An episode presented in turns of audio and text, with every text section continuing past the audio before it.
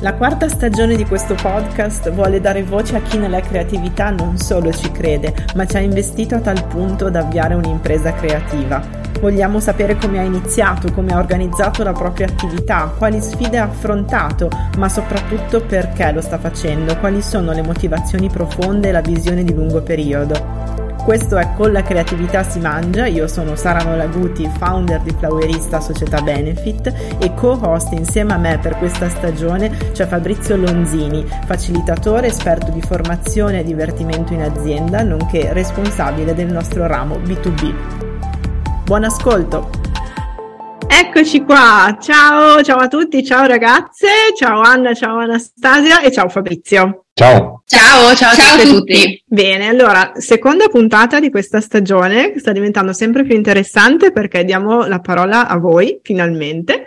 E infatti siamo qui con Travel on Art, Refactory Communication e le persone appunto di Anna e Anastasia e ci racconteranno adesso perché secondo loro con la creatività si mangia e come lo stanno facendo. Quindi domanda di rito, chi siete e che cosa fate? Ciao a tutte e tutti, noi siamo Anna e Anastasia e siamo conosciute come Travel on Art e come appunto Refactory Communication. Travel on Art è il nostro progetto editoriale dedicato al turismo culturale contemporaneo. È nato nel 2016 ed è stato frutto di un progetto di master che abbiamo frequentato insieme a Bologna che cosa facciamo con Travel on Art? Collaboriamo con realtà del settore culturale e del settore turistico per creare itinerari di viaggio alla scoperta dell'arte contemporanea. Arte intesa quindi come musei, fondazioni, ma anche gallerie, street art, land art, quindi nella sua accezione più ampia.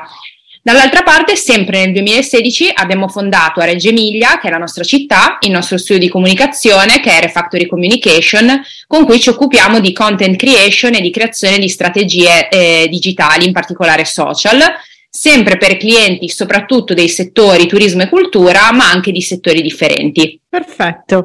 Allora, cosa interessantissima secondo me è che hai menzionato un comparto molto particolare, che è quello culturale, a cui anch'io eh, come flowerista no, faccio spesso riferimento. Allora, ti chiedo una cosa, dato che eh, comunque la vostra data di nascita risale al 2016. Secondo voi, come è cambiato eh, il settore culturale dal 2016 a oggi, nel 2023? Se riuscite a vedere appunto un'evoluzione o una involuzione, come lo raccontate? No, sicuramente abbiamo visto un'evoluzione. Il settore culturale dal 2016 ad oggi è cambiato tantissimo, cioè quasi irriconoscibile.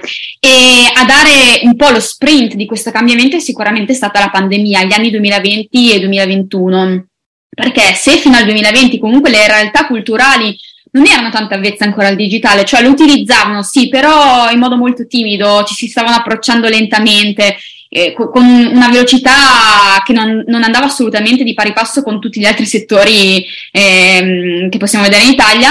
Dal, dal 2020 in poi invece c'è stato un grande sprint perché è nata l'esigenza di far fruire comunque il patrimonio culturale in modo digitale e da allora si è inculcato in modo importante che investire sul digitale è importante, è molto importante. Eh, arrivando ad oggi, quindi, diciamo che le istituzioni culturali hanno iniziato alcune barcamenandosi un po' come potevano e magari poi avviando progetti e tralasciandoli terminata la pandemia, altre invece hanno scelto di investirci in modo importante e quindi oggi sono numerose le realtà culturali italiane che hanno proprio delle belle case history di, di digitali, di digital strategies eh, da studiare. E noi stessi ci stiamo comunque confrontando per eh, motivi di lavoro con il nostro studio con eh, realtà culturali con le quali stiamo la- lavorando proprio per avviare delle strategie, delle campagne digitali. Una cosa che aggiungerei anche che mh, parallelamente sono cambiati tantissimo i social. Noi parliamo di social perché ci occupiamo particolarmente di quello. Se prima la content creation era secondaria, quindi le realtà culturali che lavoravano spesso o con freelance o con studi agenzie perché non hanno una risorsa interna che si occupa di questo, si affidavano a dei piani editoriali molto statici, con le classiche foto della collezione, la classica grafica. Ecco, dal 2020 ad oggi la situazione non è più possibile perché le persone vogliono vedere contenuti freschi, contenuti che siano effettivamente in grado di avvicinare chi è lontano dalla realtà culturale al suo patrimonio. E quindi servono sempre di più video, eh, foto live, contenuti proprio quasi cotti e mangiati, come si suol dire, e questa necessità di avere una content creation molto più sviluppata e molto più anche connessa a quelli che sono i trend delle piattaforme social ha fatto sì che i musei e le fondazioni sentissero l'esigenza di rivolgersi a professionisti che fanno quello di mestiere per rimanere un po' al passo coi tempi. Allora, un'altra cosa che eh, secondo me sta venendo fuori è che voi questo mestiere qua, poi correggetemi se sbaglio, ve lo siete un po' inventato nel 2016 o no? Nel senso, c'erano dei competitor, avete preso spunto da qualcosa in particolare, il fatto di rivolgersi appunto a questo settore in particolare, eh, da qualcosa di peso, è stata una scelta deliberata, vi ci siete ritrovate? Raccontatemi un po' la genesi di questa verticalità eh, sul settore culturale e mm, soprattutto appunto se avevate dei, già dei punti di riferimento o è stata totalmente farina del vostro sacco che si è evoluta di anno in anno. Certo, allora sì, dici bene, ce lo siamo un po' inventato nel 2016, è vero. Ehm, allora, entrambe avevamo già da diversi anni esperienza nella creazione di contenuti per il web, perché nasciamo già nel lontano 2010 come blogger io avevo il mio blog di viaggi, parlavo esclusivamente di viaggi e turismo sostenibile, Anna invece parlava esclusivamente di arte contemporanea. Erano blog che avevamo per hobby, insomma un po' per pratica personale. Molto per hobby. E, ehm, dopo il nostro incontro abbiamo iniziato a condividere le, le, queste due passioni, quindi dei viaggi e dell'arte contemporanea, abbiamo iniziato a creare contenuti insieme mentre viaggiavamo e abbiamo iniziato a frequentare un master in digital marketing e social media a Bologna.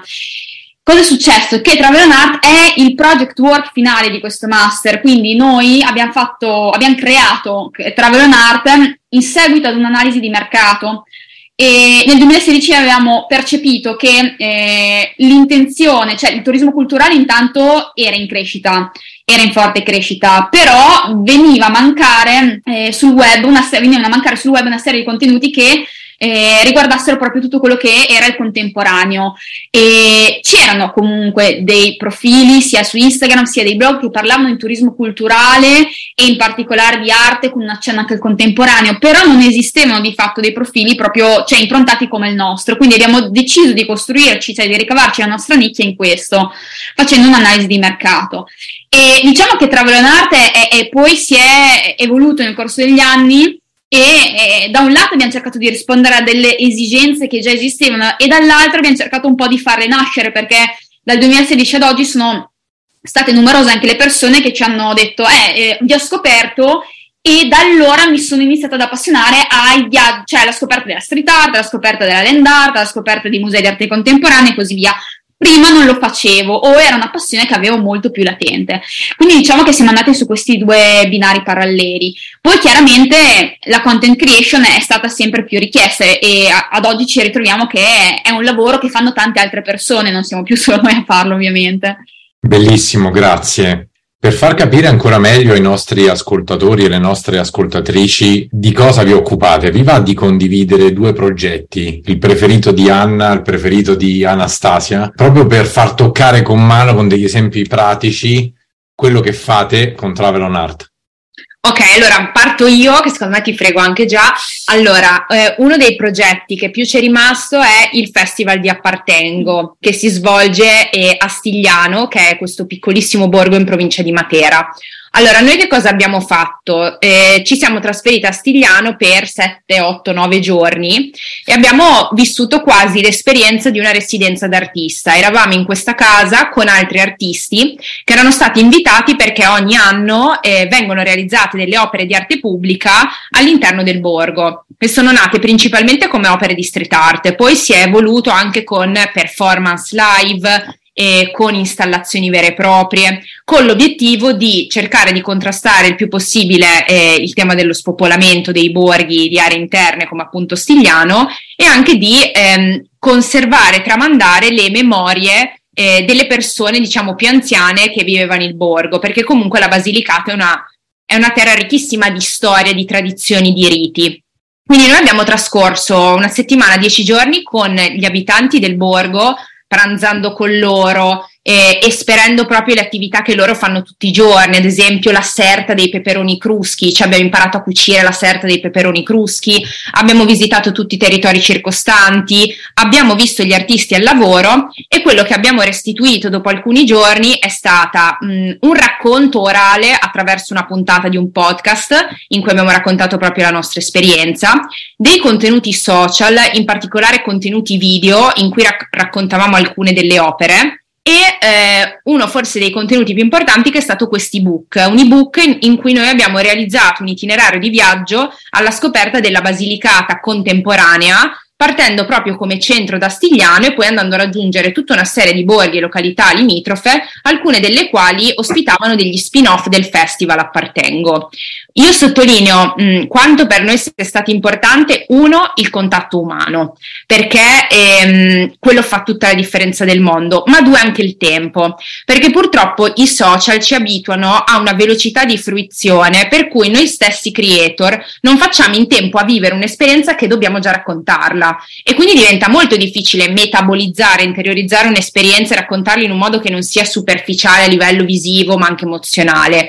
Poter avere dieci giorni in un territorio come quello, trascorrerli proprio con anche le abitudini del, del vinello prima di andare a cena, proprio piccole abitudini, ci ha permesso di empatizzare tantissimo e di avere poi quel tempo che per noi è stato necessario per tradurre a livello di immagini, a livello di video, a livello di parole un'esperienza che è impossibile dimenticare. Il piacere della lentezza. Esatto. che i social ci, ci sottraggono Un po' sì.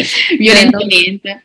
Vero. E, allora, il progetto, progetto che vi racconto io invece è un progetto che abbiamo fatto nell'ottobre del 2022 e con l'ente del turismo delle Fiandre. in pratica abbiamo visitato tre città delle Fiandre, Anversa, Bruges e Ghent.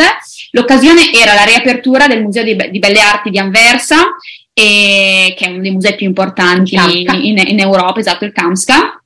Eh, abbiamo trascorso su eh, quattro giorni nelle Fiandre per visitare queste tre città, muovendoci in treno, perché il treno è un mezzo di trasporto ottimale per visitare le Fiandre ed è anche ecologico. E abbiamo visitato, oltre al Kamska, varie attrazioni, sempre legate al tema del, dell'arte contemporanea o comunque in generale della cultura di queste tre città. E quello che abbiamo restituito, che ci ha chiesto l'ente del turismo di restituire, sono dei contenuti social sia su Instagram che su Facebook dei contenuti per il blog che fossero SEO oriented, quindi in modo che si andassero a posizionare per determinate chiavi di ricerca e quindi andassero a rispondere a delle domande eh, degli utenti in fase di programmazione del, delle loro vacanze nelle Fiandre, un video ehm, che l'ente del turismo avrebbe utilizzato per fare campagne di advertising e anche in questo caso un ebook eh, che andasse a raccontare cioè, un, tutto il viaggio, quindi una guida di viaggio digitale che noi abbiamo utilizzato attraverso la nostra newsletter, ma l'ente del turismo stesso ha utilizzato per fare poi lead, lead generation. Ottime testimonianze e mi fanno anche capire quanto siete poliedri, che alla fine dovete saper fare tante cose e bravi innanzitutto. E una committenza che potremmo definire più pubblica che privata? Mm, è un mix, non è un mix, eh, sì, è, direi un 50-50. E tra l'altro, se non ricordo male, quest'estate ci siamo proprio sentite perché io ero lì nei pressi delle Fiandre in Era. vacanza e quindi mi ritrovavo molto in quello che avevate raccontato ascoltato, ci siamo scambiati due o tre input. Molto bene, quindi insomma le, le, cose funzionano. Poi devo dire che poi il turismo culturale in generale dai social ha avuto una, un'espansione sì. pazzesca, no? Si, si, creano proprio delle mode. Bene, allora fino a qua secondo me abbiamo tracciato un quadro anche quasi idilliaco, direi, però invece quello che vi vorrei chiedere è di raccontarci anche in maniera molto onesta e trasparente se c'è mai stato un momento in cui volevate gettare la spugna o vi siete chieste cosa diavolo stiamo facendo, dove ci siamo andati a infilare, quindi momenti anche di difficoltà in questo mestiere. Allora, praticamente tutte le settimane, cioè, l'andamento di, di, chi, di, chi, crea contenuti per il web è tipo così altalenante. Un giorno ti senti onnipotente, il giorno dopo ti senti, hai la sindrome dell'impostore fortissima, quindi no, a parte gli scherzi. Eh, sì, sicuramente la cosa più difficoltosa è cercare di trovare un equilibrio in tutta questa poliedricità e in tutta questa velocità.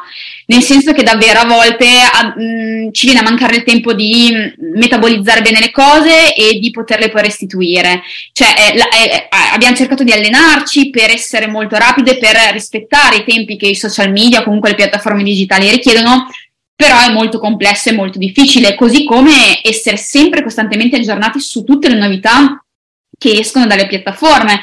Cioè, pensiamo ai social media, ma pensiamo anche alla SEO, comunque anche a Google. Adesso c'è l'avvento dell'intelligenza artificiale, quindi anche quello rivoluzionerà in modo importante anche i testi che scriviamo per il web. Quindi, insomma, sì, questo è sicuramente molto faticoso e a volte ci viene a dire ma chi ce lo fa fare? Cioè, noi abbiamo giornate da 10-12 ore di lavoro molto spesso, cioè non è il content creator che fa il nomade digitale e lavora da una spiaggia tre ore al giorno e vive una vita meravigliosa. Noi non crediamo tanto in quello stereotipo. E purtroppo non ci crediamo tanto perché effettivamente se poi lavori con il web, con il digitale, il tipo di lavoro che facciamo noi, il tipo di lavoro che fate anche voi, eh, testa bassa e, si, e, bisogna macinare tantissimo. Allora, aggiungo una cosa, che il modello del nomade digitale che beve il cocktail sulla spiaggia può funzionare se tu hai un'esperienza di tantissimi anni e sei già a livello di prodotti da scalare. Sì. Quindi se tu hai i tuoi 20 video e ne vendi a centinaia continuamente, allora tu ci, cioè, ci sta che tu magari il tuo team in Italia sei mesi all'anno sei a Bali e ti bevi anche il cocktail. Però ad esempio questo non ha minimamente la stessa mh, fattibilità della content creation, perché per la content creation si tratta di, ok, anche tanti contenuti, ma richiedono tantissimo tempo, devi essere live, quindi devi spostarti nelle varie location per produrlo, è tutta un'altra cosa. Io continuo a sostenere che eh, per me il mondo della scrittura, quindi di quello che è il blogging o nel caso anche abbiamo avuto un'esperienza di un libro pubblicato, ha un valore che non deve mai passare in secondo piano, perché molto spesso c'è il trend dei social, Instagram e TikTok, eccetera, che per l'amor di Dio sono importantissimi da un certo punto di vista, però l'autorevolezza che ti dà un contenuto che una persona trova su Google con una soglia di approfondimento di un certo tipo, il contenuto virale sui social che ti dura una settimana, dieci giorni, in cui tu dici le cinque cose da non perdere, ta ta ta, non ce l'ha. Quindi io consiglio sempre anche alle nuove leve, eccetera, di andare a creare una strategia multicanale. Non basta focalizzarsi solo su un profilo Instagram, una piattaforma TikTok che per di più non sono nostre. Quindi se un domani Instagram si sveglia e la chiude, lo chiude. Se ti hackerano il profilo, te lo hackerano. Cioè andare a lavorare anche di contenuti che restano e anzi nel lungo periodo assumono sempre più valore, per me è importantissimo. Motivo per cui a volte i social li brucerei, non mi è mai capitato di voler bruciare il blog. Grazie, è molto interessante. Rimanendo nell'ambito delle sfide del vostro lavoro, no? Avete aperto raccontandoci la lentezza del vivere stigliano, bere il vinello con gli anziani, eh, stare nello studio con gli artisti. Ecco, io immagino che mentre eravate lì non potevate mettere in stand-by tutti gli altri vostri lavori e tutte le altre partnership, no? Come si coniugano queste due ehm, vite lavorative, queste, queste due abiti che vestite, cioè la parte di content creation che magari eh, può avvenire anche da qualsiasi posto del mondo, e il fatto invece che durante il progetto Astigliano dovete stare col corpo e col tempo che rallenta Astigliano? Allora, eh, secondo me gli ingredienti, allora per noi sono due. Eh, un lavoro costante, cioè non capita mai che noi un giorno non lavoriamo, ma non perché siamo delle Stakhanov, ma semplicemente perché andiamo a fare una programmazione del lavoro che ci permette di pianificare quelle settimane, quelle giornate in cui magari possiamo dedicare, ipotizzo, due ore al lavoro di back office, come si dice, sì, possiamo sì. chiamarlo back office. Quindi noi lavoriamo tutti i giorni per avere una programmazione molto precisa, quindi la costanza e la programmazione sono le due caratteristiche che ci permettono di creare un buon livello di equilibrio tra la nostra attività di content creation e la parte più di studio. La terza cosa è mh, mm, il rapporto che vai a creare con i clienti, eh, ovvero mh, mm, noi abbiamo la fortuna di avere clienti con cui collaboriamo per un lungo periodo di tempo. Mh, mm, almeno un anno, spesso abbiamo clienti con cui lavoriamo da 3, 4, 5 anni, sì. quindi persone che intanto sono persone competenti e rispettose del lavoro altrui, che ovviamente sanno anche la nostra parte di attività con Travel on Art e quindi concordiamo una pianificazione e forniamo in anticipo anche al cliente tutto quello che gli serve per poi avere durante le settimane in cui noi siamo fuori studio una libertà di azione completamente diversa. Quindi anche abituare il cliente al fatto che l'agenzia, lo studio che lavora per te non è a tua disposizione H24, cioè ha degli obiettivi da raggiungere, non delle ore da raggiungere. Se noi gli obiettivi li raggiungiamo con una pianificazione che magari ha uno step in più prima due step in più dopo, loro sono abituati e sono soddisfatti di questa modalità di lavoro. Quindi per noi questa cosa funziona tanto, ecco. Quindi mi state dicendo che il vostro è un esempio di smart working vero? Sì, ti posso dire di sì, ti posso dire di sì. Dopo anni ci siamo arrivate. Totale remote working. Allora, secondo me, dato che prima parlavate di nuove leve, ci sono tante nuove leve con l'acquolina in bocca che si stanno chiedendo appunto come fare a diventare le prossime eh, content creator per arte e cultura. E a questo proposito, vi è mai capitato di fare formazione o di ricevere richieste per uh, fare formazione? Quindi, eh, non so, ipotetici nuovi content creator da formare o a cui insegnare qualche trucco del mestiere, data appunto la vostra esperienza? Allora, noi facciamo anche formazione, facciamo formazione in generale su, sul digital, facciamo formazione in realtà tantissimo agli operatori, cioè a imprenditori o a freelance che, la, che, hanno bisogno del digitale per i propri business. Però esatto. per creator no. Esatto, siamo sinceri, non, non, non ci è mai capitato di no. formare nuovi creator, no. Vabbè, ve la butto lì. Eh, potrebbe essere un'idea, sì, infatti. Eh, non è per niente malaccio. No, invece a livello di team, dato che prima si faceva l'esempio irreale, totalmente irreale, appunto di un team in Italia e del nomade digitale a Bali, eh, vi è mai capitato di, non so, delegare parte del vostro lavoro, quindi con collaborare con altri? Come vi siete trovate? Sì, allora noi eh, deleghiamo soprattutto allora, la parte fotografica, abbiamo una fotografa con cui collaboriamo stabilmente per tutta la parte fotografica inerente anche a fotografie che o devono essere utilizzate sul sito web, noi ci occupiamo solo di foto per i social, non per foto per siti web, o anche quando è richiesta una content creation fotografica che possa essere utilizzata dal cliente per i suoi canali ufficiali o addirittura all'interno del nostro progetto Wake Up in the City che appunto è questo, eh, diciamo questo concept di content creation che unisce varie piattaforme, spesso nasce l'output di creare magari anche delle piccole mostre attraverso gli scatti realizzati in viaggio. Quindi per tutta questa parte abbiamo una fotografa che collabora con noi stabilmente e anche per tutta la parte di videomaking che riguarda video corporate, video che vengono utilizzati dai clienti per fiere, quindi video di un certo livello che non siano magari il reel, e per tutta la parte anche di videodrone abbiamo due persone che collaborano con noi su questi aspetti. Ad esempio abbiamo fatto quest'estate un progetto con la Fondazione Sandretto Rere Baudengo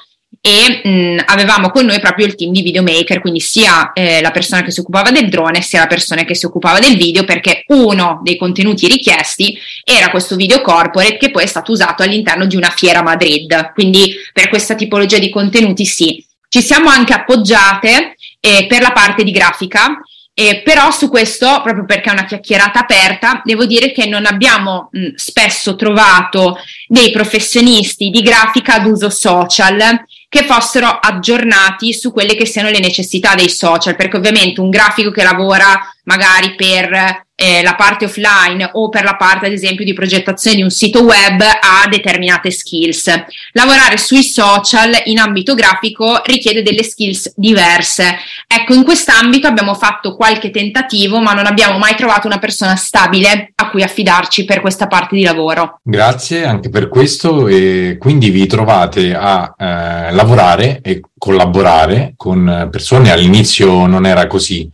Pian piano quindi sta crescendo la necessità, sta aumentando la necessità di gestire una certa dimensione relazionale eh, con eh, partner di lavoro, collaborazioni varie. Come vi rapportate con questo nuovo ruolo che può essere vissuto o come una partnership o un po' col cappello del capo in certe situazioni? Allora, in realtà sì, noi le viviamo sempre molto come partnership e chiaramente con la responsabilità del fatto che siamo noi a tenere il contatto con eh, la realtà, ma non per motivi di lo de- devo parlare io con il fornitore, semplicemente perché le persone con cui noi lavoriamo sono professionisti verticali in ambito fotografia, in ambito videomaking, in ambito drone, eccetera, però non hanno un'esperienza diretta sul settore del turismo culturale contemporaneo, quindi tutto quello che riguarda proprio quelle sfumature che però sono molto importanti nel nostro settore è necessario che ci sia una sorta di art direction iniziale nostra, però con un coinvolgimento il più possibile orizzontale, perché crediamo che ognuno debba saper fare il suo lavoro, cioè io non posso improvvisarmi perché so fare qualche reel videomaker, come perché sono brava a scattare, non sono però una fotografa. Quindi l'idea è proprio questa, di tenere noi un contatto diretto con la realtà con cui lavoriamo e poi andare a creare delle partnership il più possibile orizzontali, anche dal punto di vista proprio di creatività, quindi di brainstorming, di condivisione di idee, e poi da lì si va a sviluppare il progetto. Pensiamo che non inserire attivamente un professionista all'interno di un progetto sia controproducente perché non ha tutti gli elementi che possono servire per creare una visione che sia effettivamente consolidata e in grado di andare a soddisfare le esigenze finali del cliente. Quindi crediamo molto in questo concetto di orizzontalità e abbiamo sempre avuto la fortuna di lavorare con persone che erano ben felici di assumersi anche magari quelle due o tre ore in più di lavoro per fare un brainstorming insieme, ma per arrivare poi alla creazione del progetto, perché la content creation è una, o la va o la spacca, difficilmente hai la possibilità di andare a ricreare le occasioni per creare lo stesso tipologia di materiale. E quindi mh, abbiamo dei professionisti che sono molto disponibili e hanno proprio un approccio al lavoro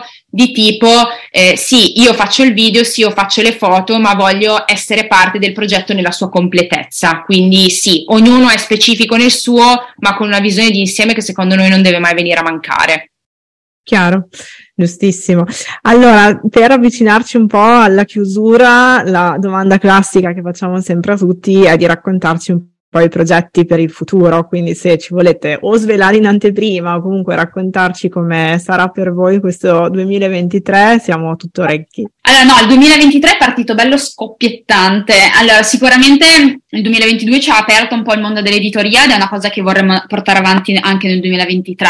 Eh, comunque la carta stampata non passa mai di moda secondo noi e anzi mette proprio nero su bianco alcuni concetti che appunto col digitale tendono, tendono a sfuggire. Quindi sicuramente nel 2023 proseguiremo, eh, cercheremo di proseguire con i progetti che abbiamo a livello editoriale. E, e poi eh, abbiamo in cantiere anche un altro progetto che però mh, ci stiamo lavorando, non, capiamo, non, sappiamo se riusciremo a dar, a dar luce già nel 2023 o nel 2024, che riguarda più la progettazione culturale, quindi non solo la creazione di contenuti, per quanto riguarda la comunicazione, ma più proprio la creazione di progetti culturali. Sì, wow, aggiungo... che spoiler, bello. Eh, sì. e aggiungo due cose, allora progetti più a breve termine, allora a breve termine avremo un progetto con una fondazione culturale di Milano e ci occuperemo della loro prima campagna di influencer marketing, quindi iniziamo a lavorare anche in ambito di digital PR perché ovviamente eh, lavorare da tanti anni come content creator ed essere state coinvolte in tante campagne ci ha permesso di fare una lunga gavetta per poi andare a lavorare anche un po' più dal dietro le quinte. Quindi questa sarà la prima sfida a breve termine. E poi un'altra passione che abbiamo sviluppato è appunto quella del podcasting, quindi ci piacerebbe proseguire anche con il filone di podcast per realtà culturali che abbiamo inaugurato eh, credo in pandemia e abbiamo proseguito anche lo scorso anno. Ecco, speriamo di proseguire anche in questo senso perché è proprio una tipologia di piattaforme di fruizione di contenuti che ci piace tantissimo. Bellissimo. Bene, ragazze, io direi che ci avete raccontato tantissime cose, tanto dietro le quinte, anche di come si fa questo mestiere, che, ripeto, io sottolineo ancora una volta, eh, i mestieri, i lavori ce li si può anche inventare, secondo me, oggi come oggi, ed è questo forse il bello, mettendo insieme tutto il background, la passione, le competenze, ovviamente, con una spolverata di digitale, che è un po' quello che ci avete raccontato voi. Grazie mille per la trasparenza, per l'onestà, per eh, tutto quello che avete voluto condividere con noi e con il nostro pubblico. Grazie Fabrizio per le domande. Grazie, grazie Sara, grazie molto puntuali. Grazie mille a voi Sara e Fabrizio, è stato un piacere, grazie a tutte le persone che ci hanno ascoltato. Perfetto, noi vi seguiamo ovviamente sui vostri social e non solo, anche sul vostro podcast al quale ho contribuito, sono molto orgogliosa Ovvio. di questo. Ovvio. E grazie ancora, alla prossima. Se ti è piaciuta questa puntata puoi lasciarci un feedback, scriverci attraverso il canale che preferisci oppure puoi condividerla sui tuoi canali social che non guasta mai. Se poi volessi approfondire questi e molti altri argomenti legati al fare impresa nelle creative industries c'è il nostro sito flowerista.it e il progetto di indagine permanente che abbiamo appena avviato Osservatorio Imprese Creative. Ciao, alla prossima!